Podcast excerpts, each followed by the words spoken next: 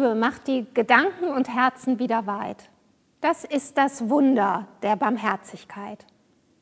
So haben wir es zu Beginn unseres Gottesdienstes in dem Lied zur Jahreslosung gehört. Und vielleicht habt ihr auch mitgesungen.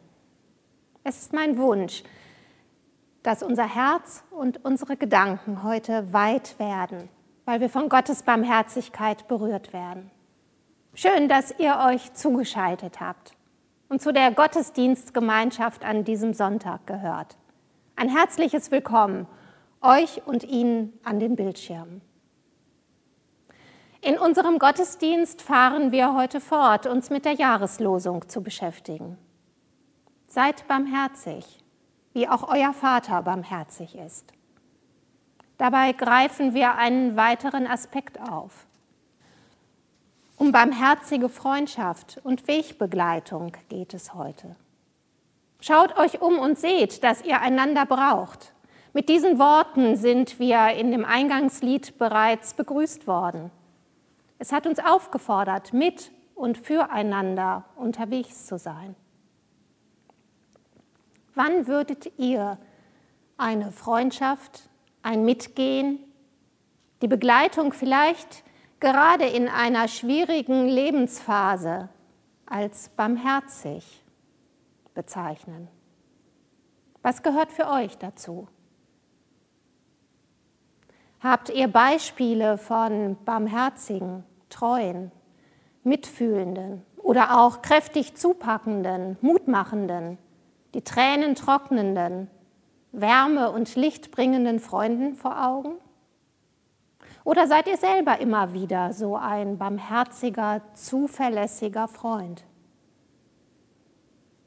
Barmherzig in unserem Mitgehen und Mittragen können wir sein, weil Gott für uns ein barmherziger Wegbegleiter ist. Ihn beten wir zu Beginn des Gottesdienstes gemeinsam an, im Lied und im Gebet.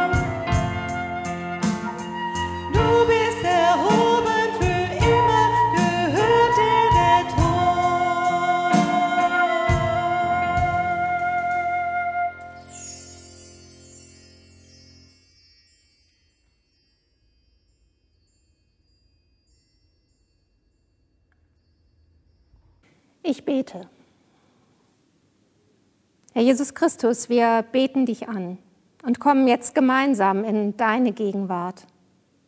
Du bist ein großer, hocherhobener, herrlicher und ewiger Gott und gleichzeitig voller Güte und Erbarmen zu uns. Danke für deine Liebe und Treue, mit der du tagtäglich an unserer Seite bist, uns begleitest, ermutigst und stärkst. Du gehst mit, wenn wir beschwingt und fröhlich sind und genauso, wenn unsere Schritte schwer und ängstlich sind. Danke, dass wir uns in der Corona-Pandemie, in der wir noch keine rechte Perspektive sehen, immer wieder dir anbefehlen können. Herr Jesus Christus, verbinde uns in diesem Gottesdienst zu einer Gemeinschaft, auch wenn wir auf Distanz sind und uns nicht versammeln können.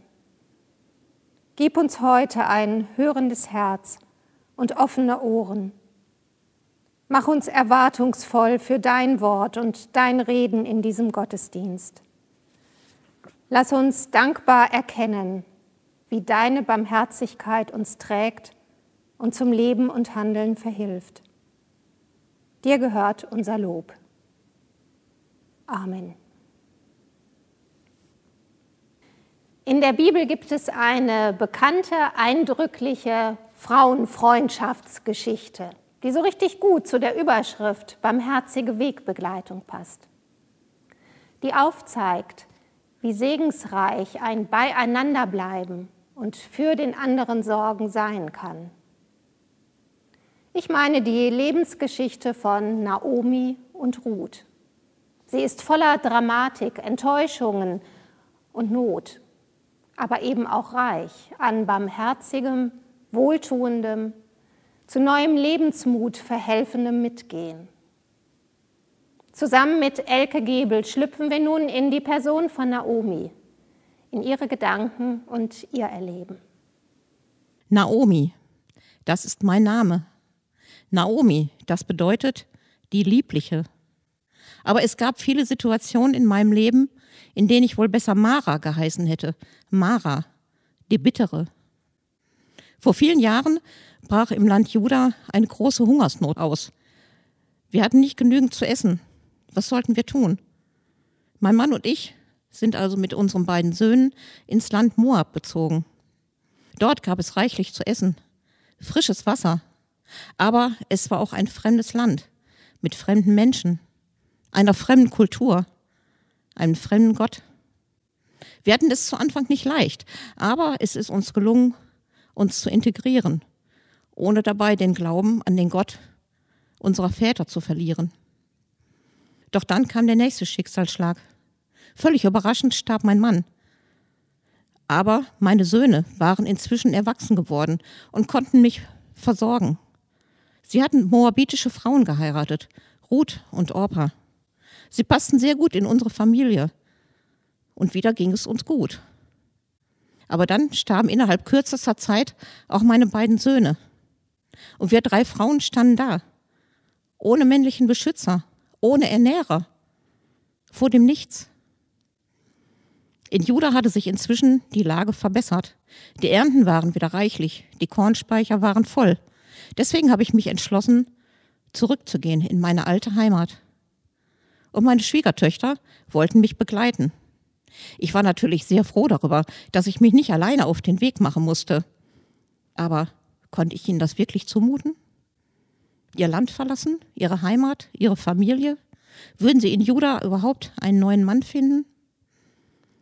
Und so habe ich auf sie eingeredet. Sie sollten doch bitte umkehren zu ihren Familien. Wir haben alle drei geweint bei diesem Gespräch, weil wir uns eigentlich gar nicht trennen wollten. Aber Orpa hat zum Schluss gesagt, ja, ich gehe zurück zu meiner Familie. Es tat mir weh, sie gehen zu lassen, und es tat ihr weh, zu gehen. Aber wir wussten beide, das ist die einzige richtige Entscheidung. Ruth aber hat gesagt, ich lass dich nicht alleine. Wo du hingehst, will ich auch hingehen. Dein Land soll auch mein Land sein und dein Gott soll mein Gott sein. Und so machten wir beiden uns auf den Weg. Und Ruth hatte mir versprochen, sie wollte für mich sorgen. Deshalb, als wir angekommen waren in Bethlehem, ging sie schon früh morgens auf ein Feld, das gerade abgeerntet wurde.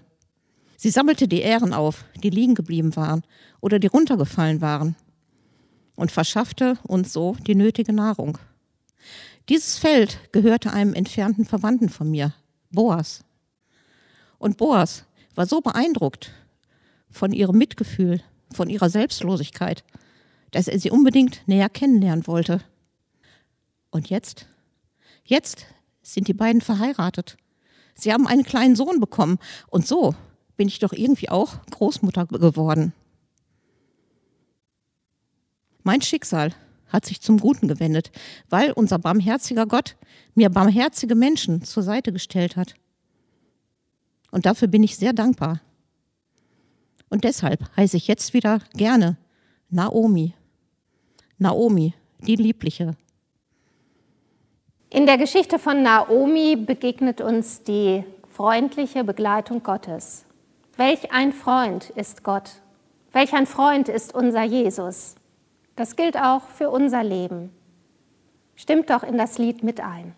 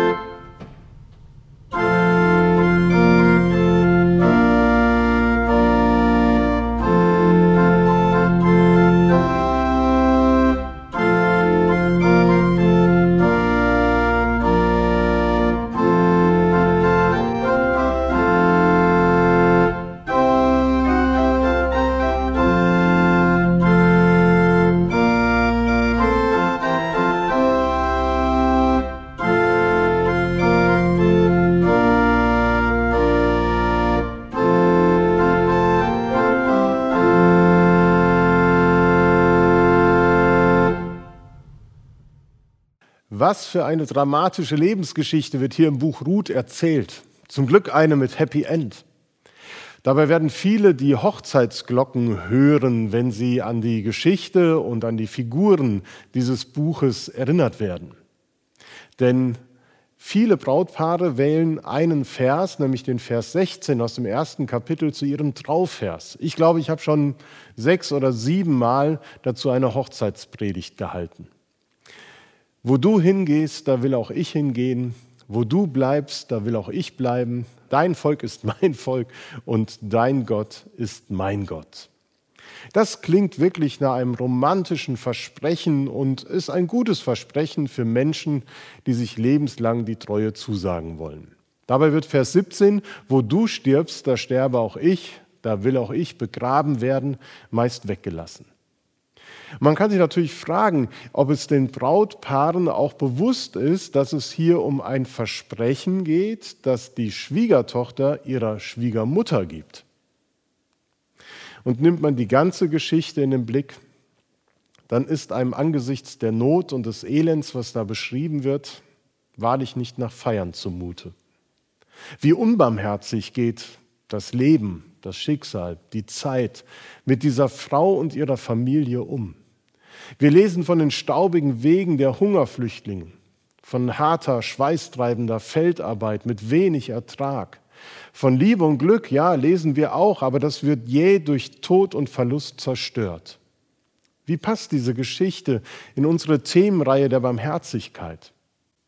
Nun, zum einen, weil inmitten all den Widrigkeiten und Verlusten, Nöten und Ängsten zwei Frauen Barmherzigkeit erfahren und sich gegenseitig erweisen durch ihre Begleitung. und zum anderen, weil die Figuren in die Geschichte der Barmherzigkeit Gottes, die mit Jesu Kommen ihren Höhepunkt erreicht, fest verwoben sind. Sie gehören zu den Vorfahren von Jesus Christus. Ruth ist die Urgroßmutter von König David. Und das bedeutet, Jahwe beginnt den Bau seines Reiches nicht mit angesehenen, reichen, mächtigen, sondern mit Mägden, Flüchtlingen und Knechten. Ganz unspektakulär und unauffällig entsteht hier eine Segenslinie der Barmherzigkeit, in die wir mit eingebunden sind. Es geschah in den Tagen, als die Richter richteten. So wird diese Geschichte historisch eingeordnet. Das Beeindruckende an dieser Geschichte ist aber nicht, dass sie irgendwann einmal stattgefunden hat, sondern dass sie zu jeder Zeit und zu jeder Situation aktuell bleibt und lebendig werden kann für Menschen, die sie heute lesen. Das hängt damit zusammen, dass der Autor bewusst seinen Figuren bedeutungsvolle, lebendige Namen gegeben hat. Sie alle haben eine Bedeutung und spiegeln etwas von der Geschichte wider, die in diesem Buch erzählt wird. Ausgerechnet aus dem eher ländlichen Ort Brothausen, Bethlehem, musste man fliehen, weil der Name nicht mehr Programm war und die Menschen sich nicht mehr ernähren konnten.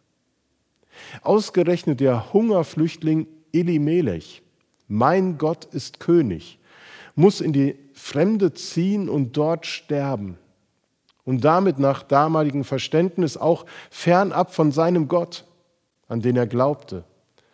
Man hatte die Vorstellung, dass Götter ortsgebunden sind und nicht mitziehen. Der Name seiner Frau, Naomi, bedeutet übersetzt die Liebliche, die Anmutige. Welch klangvolle Bedeutung! Und sie lässt sich nach ihrer Rückkehr als Witwe Mara, die Bittere, nennen. Was für eine Veränderung und Folge der erlebten Unbarmherzigkeit in den vergangenen Jahren.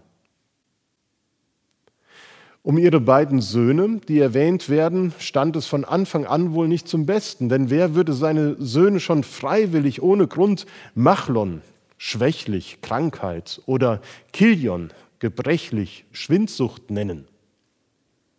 Wir können uns ausmalen, was auf den Schulhöfen unserer Zeit los wäre, wenn jemand ruft, Schwindsucht, komm mal her. Aber die Bedeutung weist eben auf ihr viel zu frühes Ableben hin. Ihre Ehen mit den beiden Moabiterinnen Orpa, die umkehrende oder die den Rücken zukehrt, und Ruth, Labsal oder die Sehende, beide Ehen blieben kinderlos und damit ohne Zukunft. Erst mit Boas, Kraft und Stärke ist seine Bedeutung. Ruths zweiten Mann zieht neues Leben in das Schicksal der Witwen ein. Ovet, der Knecht, der Diener, der Enkel Naomis und Großvater Davids, wird geboren und sichert die Zukunft der Familie. Und eben deswegen sollen die Figuren mit den sprechenden Namen nicht als einmalige individuelle historische Personen in den Geschichtsbüchern verstauben und dann und wann wieder gelesen werden, sondern immer wieder sollen sie auf die Bühne unseres Lebens treten und uns sozusagen faszinieren und dafür sorgen, dass wir uns in ihnen wiederfinden können mit unserer Geschichte, mit unserem Erleben. Ihre Charaktere spiegeln Menschen wider, die wir selber sind oder denen wir begegnen in unserer Zeit. Männer und Frauen, die bekennen, dass Gott ihr König ist. Liebliche und Verbitterte, Schwächliche und Gebrechliche. Menschen, die einem anderen zum Segen werden oder die anderen den Rücken zukehren. Starke Menschen, die anderen Sicherheit und Zukunft ermöglichen und gehorsamer Diener, die Menschen begleiten und ihnen Barmherzigkeit zuteil werden. Dieses alte Buch hat die Kraft, in allen Zeiten Menschen zu berühren und mit seiner Wahrheit anzusprechen. Es spricht auf besondere Weise eben das Thema der Barmherzigkeit und Gerechtigkeit an und veranschaulicht, dass wir mitten in unserer unbarmherzigen Zeit und Welt auf Wegbegleiterinnen angewiesen sind, die uns trotz allem Güte und Barmherzigkeit erleben lassen und die uns durch die schwere Zeit der Pandemie, einer Krankheit, einer Arbeitslosigkeit, einer Ehekrise oder was auch immer uns zu schaffen macht, begleiten. Wie wichtig ist es da, nicht nur Familie und Freundschaften, sondern auch Gemeinde als einen Ort zu erleben, wo solche barmherzigen Beziehungen gelebt werden. Und die Geschichte von Ruth und der Hintergrund dieser Geschichte lädt uns ein, einmal hinter die Kulissen zu schauen und zu fragen, welche ausgesprochenen oder auch unausgesprochenen Regeln und Gebote bestimmen eigentlich dieses Miteinander von Familie und in Gemeinde? Prägen die Regeln, die wir haben, eine Atmosphäre der Annahme und des barmherzigen Wohlwollens oder das der Enge, des Zwanges, der Strenge?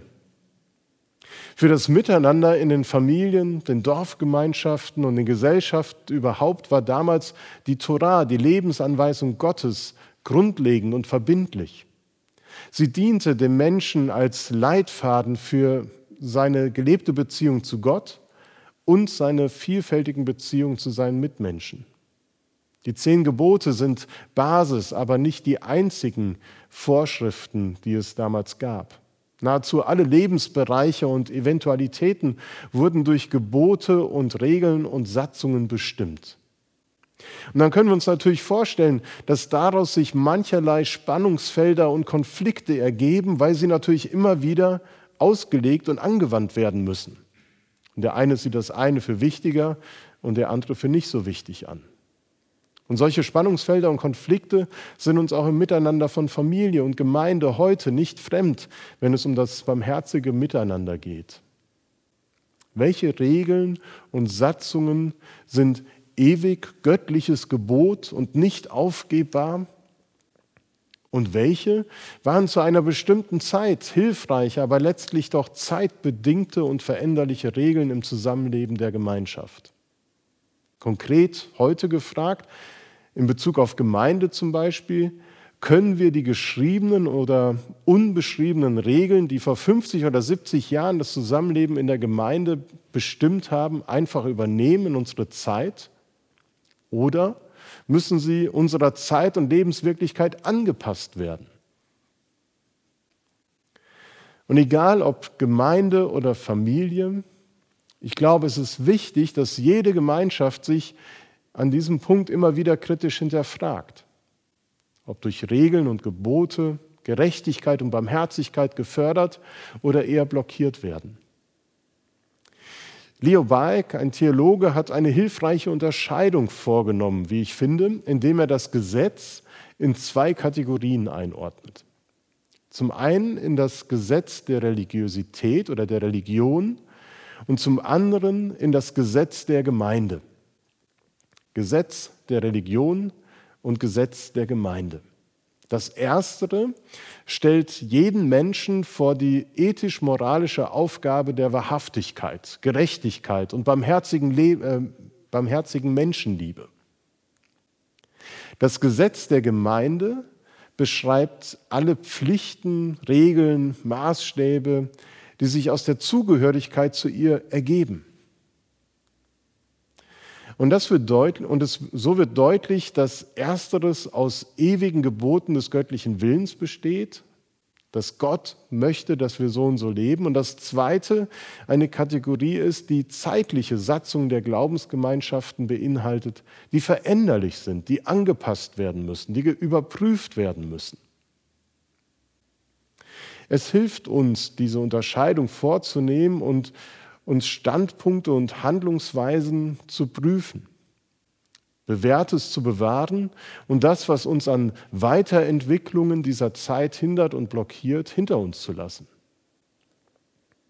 Und auch diese Prozesse, die hier anklingen, die sind dynamisch und sie vollziehen sich eben in der Lebensgeschichte dieser beiden Frauen, Naomi und Ruth. Beide leben und brennen sie für das Gesetz der Religion.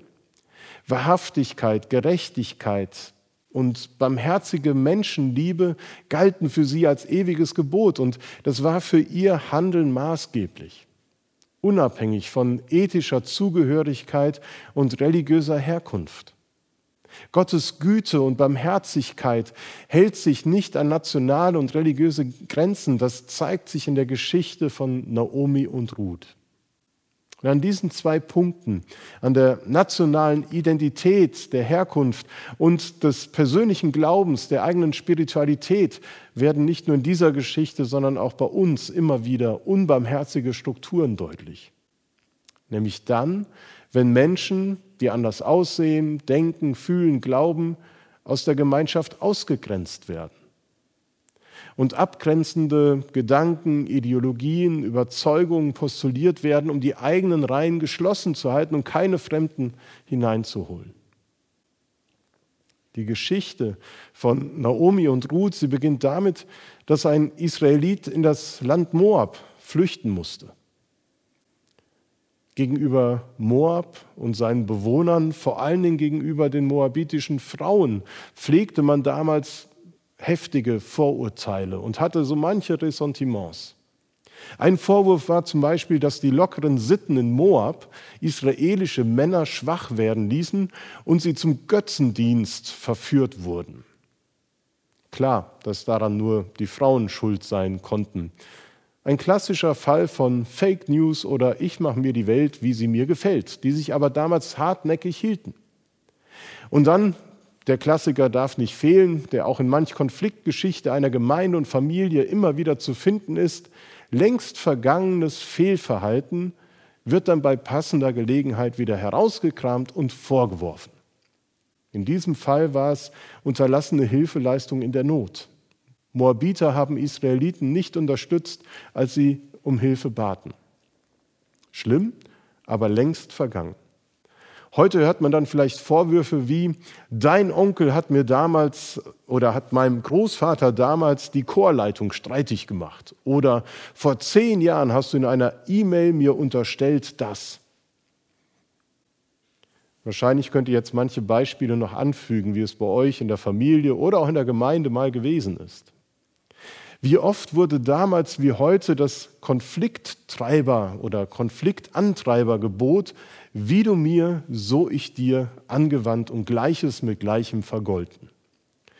Abgrenzung lautet in diesen Fällen das Gebot der Stunde. Damals der Israeliten von den Moabitern, heute vielleicht eine Familie gegenüber der anderen, aber dann sind wir eben in Bezug auf Barmherzigkeit bei dieser schon erwähnten Kleinkrämermoral des Aufrechnens angelangt, wie ich sie in der zweiten Predigt dieser Themenreihe aufgegriffen habe. Wenn Gleiches mit Gleichem vergolten wird, dann kommt keine Güte auf. Barmherzigkeit will aber mehr als ausgleichen, sondern sie will neue Lebensmöglichkeiten schaffen, neue Beziehungen zwischen Gott und Mensch, zwischen Menschen untereinander. Und das Buch Ruth atmet eben den Geist dieser grenzenüberwindenden, lebensschaffenden Schöpfungskraft der Barmherzigkeit und der Freiheit und des neuen Denkens. Orpa dreht zunächst einmal den zwei Personen, den Frauen, den Rücken zu. Sie entscheidet sich anders. Und was wir vielleicht so lesen, als ob das irgendwie eine Unmöglichkeit und ein Affront wäre, dass man ihr 30 Jahre später wieder vorwerfen könnte, so wird davon im Buch nichts erwähnt, sondern ihre Entscheidung wird respektiert. Es ist keine falsche Entscheidung, sondern ihre Entscheidung, die richtig ist.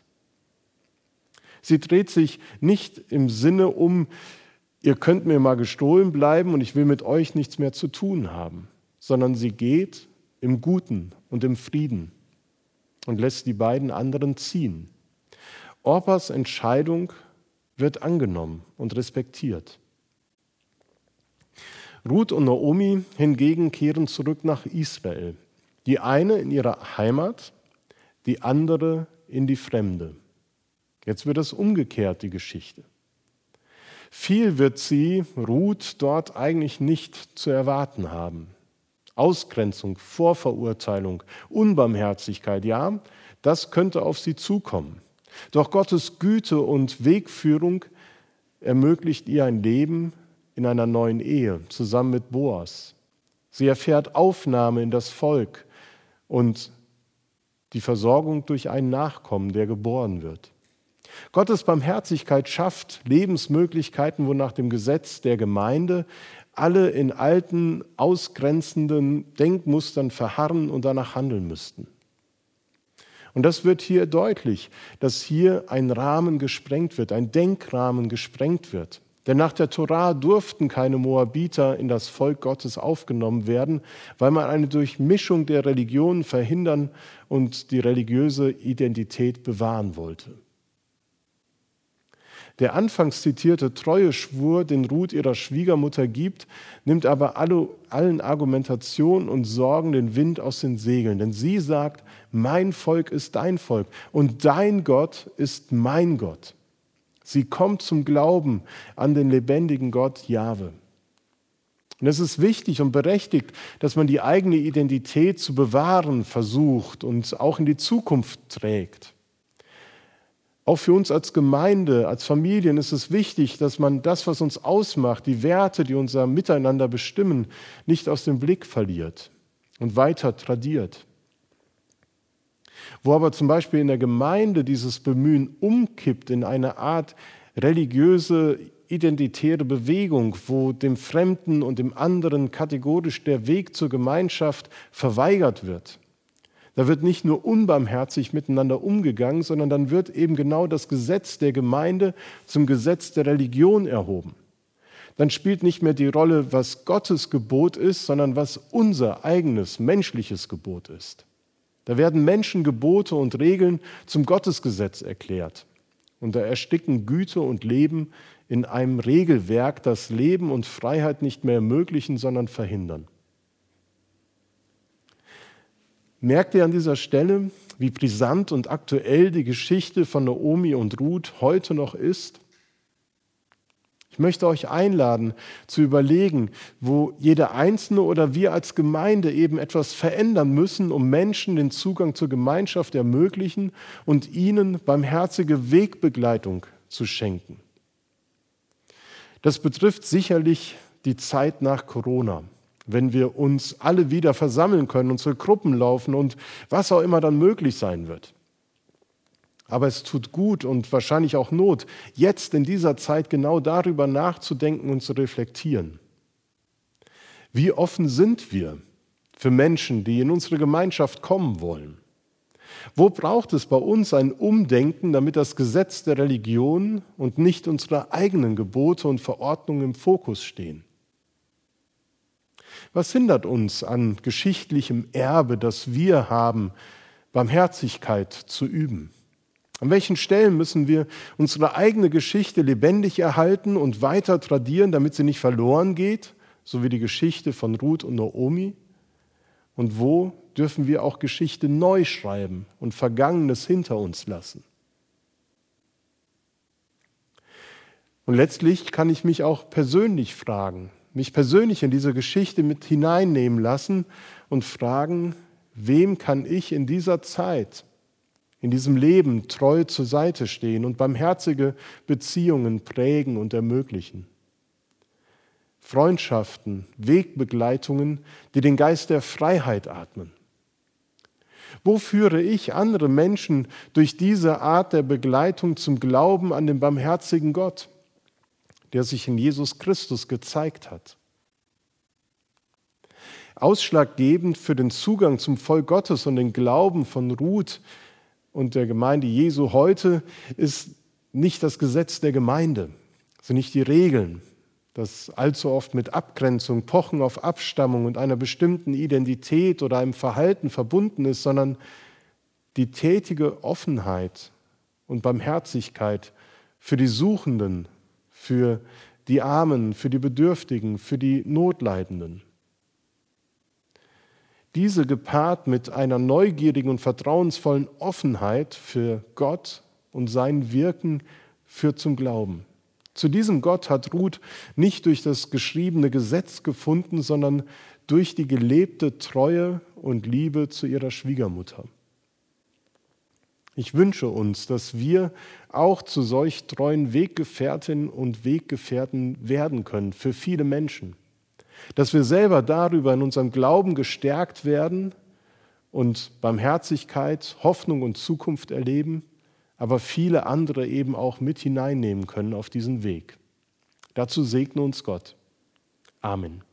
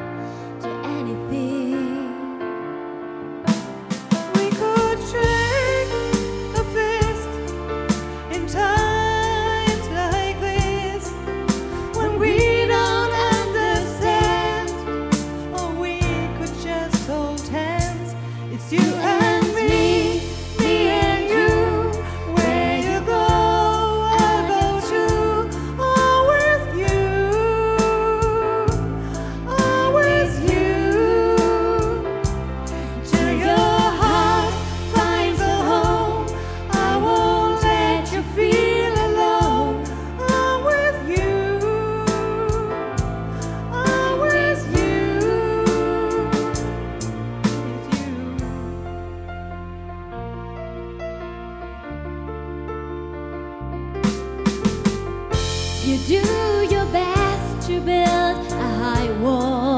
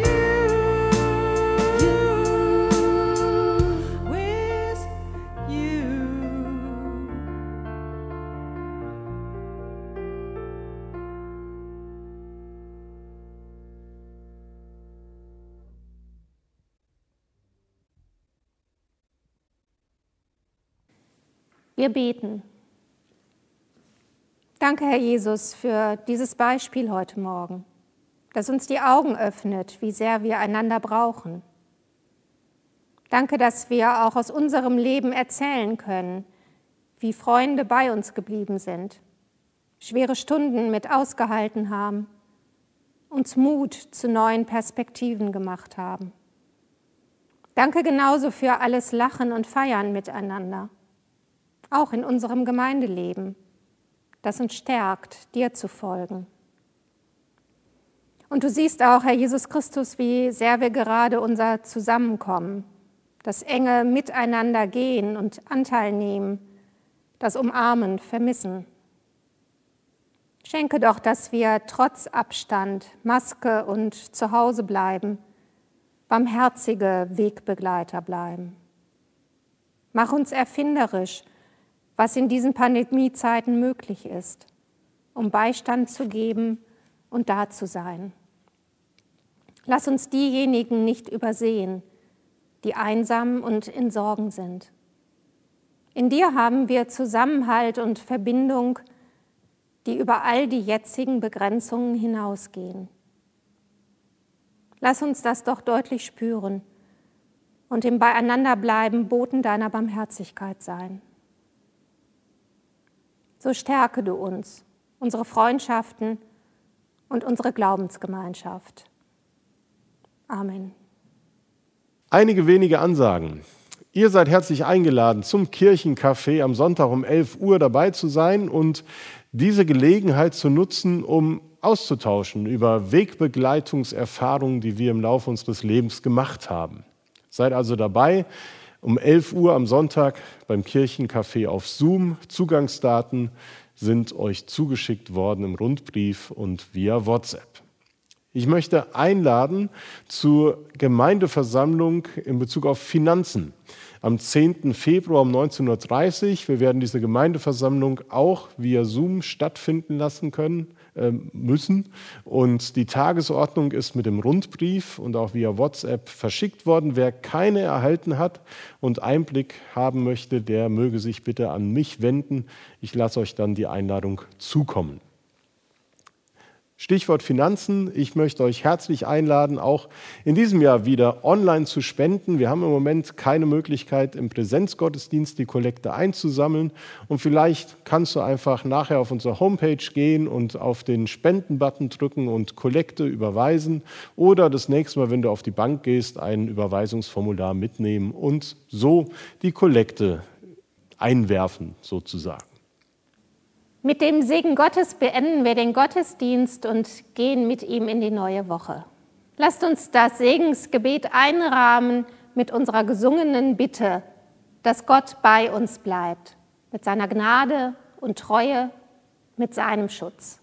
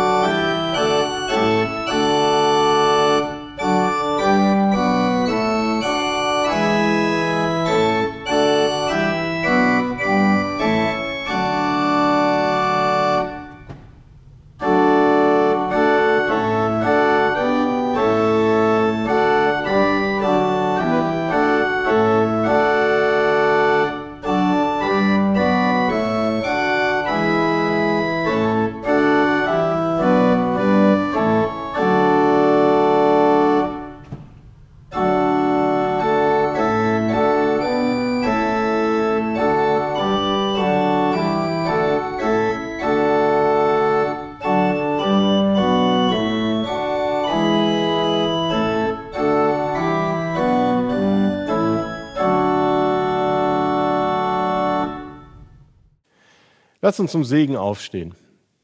Herr, segne meine Hände und hilf, dass sie behutsam seien, dass sie halten können, ohne zerfesselt zu werden, dass sie geben können ohne Berechnung, dass ihnen innewohnt, die Kraft zu trösten und zu segnen. Herr, segne meine Augen und hilf, dass sie Bedürftigkeit wahrnehmen, dass sie Unscheinbares nicht übersehen, dass sie aber hindurchschauen durch das Vordergründige, dass andere sich wohlfühlen können unter meinen Blicken. Herr, segne meine Ohren und hilf, dass sie deine Stimme zu erhorchen vermögen, dass sie hellhörig seien für die Stimme der Not, dass sie verschlossen seien für Lärm und Geschwätz, dass sie das Unbequeme aber nicht überhören. Herr, segne meinen Mund und hilf, dass er dich bezeuge, dass nichts von ihm ausgehe, das verletzt und zerstört, dass er heilende Worte spreche, dass er Anvertrautes bewahre. Herr, segne mein Herz, hilf, dass es Wohnstatt sei deinem Heiligen Geist, dass es Wärme schenken und bergen kann, dass es reich sei an Verzeihung, dass es Leid und Freude teilen kann. So segne und behüte euch Gott der Allmächtige, Vater, Sohn und Heiliger Geist. Geht hin im Frieden des Herrn. Amen.